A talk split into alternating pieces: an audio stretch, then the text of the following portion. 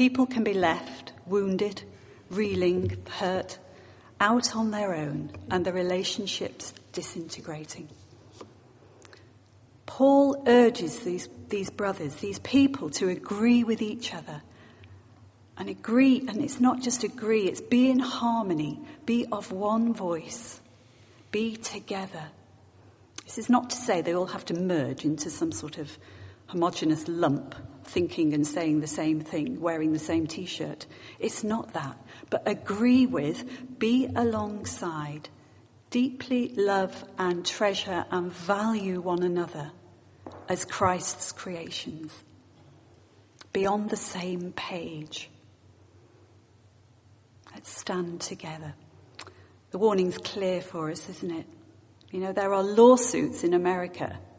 Pastors are being sued over different styles of worship, for changing words in services, for even changing seating plans.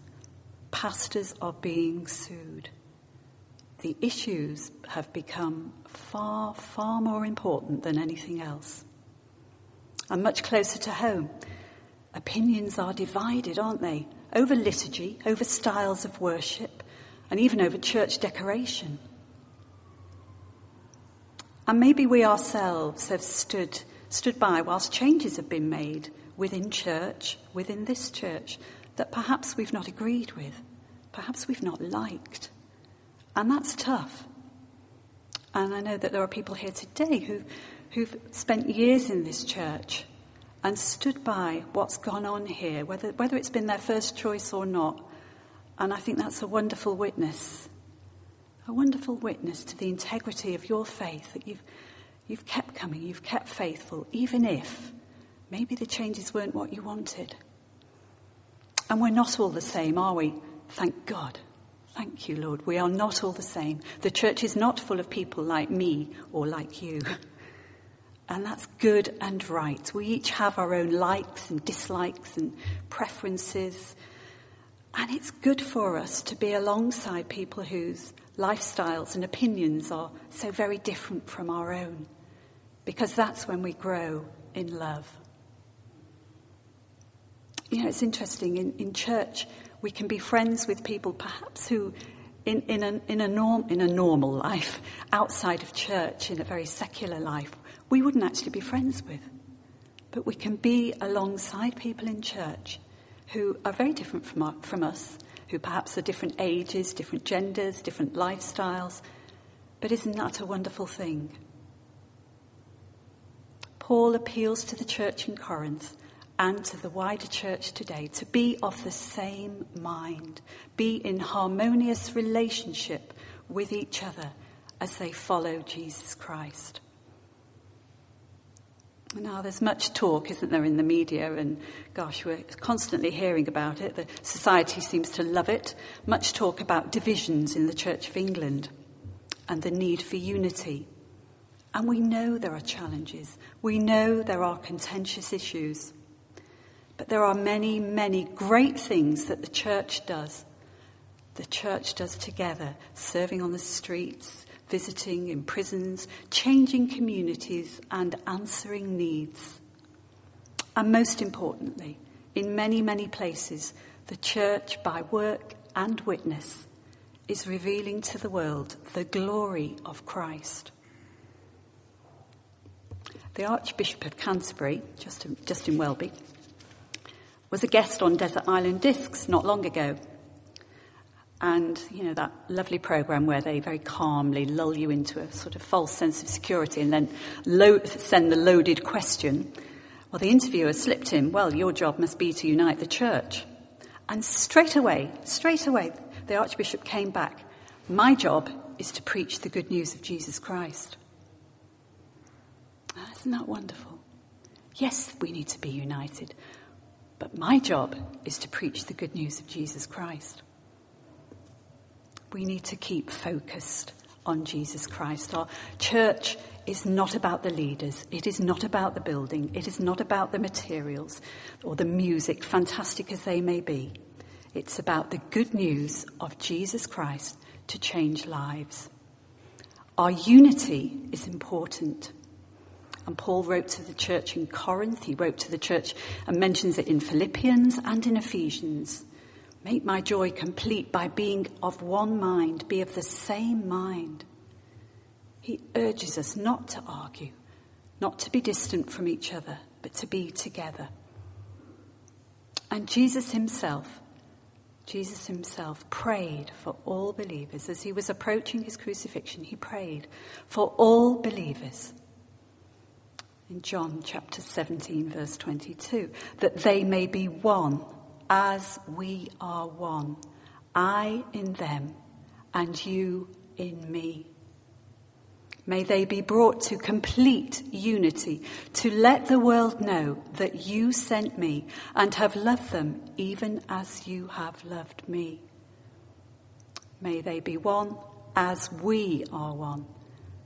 Now that's the unity. That's the unity that we're after. And that's so much more than standing alongside one another. It's not just tolerating each other. It's not just literally physically being next to each other. It's so much more. We are bonded in a way that is so much deeper than we know. And why is unity so important? Jesus said, to let the world know that you sent me. Paul writes in Scripture that the church exists for the glory of Christ. Because when we act together, when we work together, when we are of one mind and one heart, there is a space for love and grace to flourish in our own lives and in the life of the church. When we act together and work together, there is a space for love and grace to flourish. And there's the space for the glory of Christ to be revealed. So how do we achieve this unity? What can we do? What can we do? It seems so much there are issues in the church which we maybe seem powerless to do anything about. We don't have any authority. We don't even know the right people. Here we are on a Friday morning. What can we do? The church is our body of Christian brothers and sisters, and each of us are called to play our part. We are all part of the church. We are all that important part of the church, and we must never think that we don't matter, and never think that we can't do anything. We are called to do our part.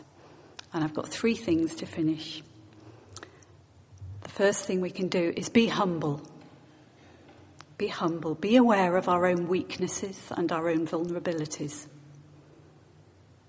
Beware of our own pride and power that might sneak in, and act in love and grace with one another, and maybe forgive one another rather than withhold. We can value each other as Christ's creations. So be humble. Be alert and be aware. Follow up on what we're taught. Check it out. Check out the readings. Look me up. We're blessed with wonderful leaders here, ministers of integrity and wisdom who point us to Jesus Christ. But be alert. Follow that up. Ask them questions. Be alert and be aware. Never be misled. Check things out. And finally, point 3, keep our eyes on the ball. Keep our eyes on Jesus Christ. Pray, study his word. Seek a relationship with God. Seek out your relationship with God. Allow your focus, your vision to be filled with Jesus. Keep your eye on the ball. Allow him to utterly fill your vision. Amen.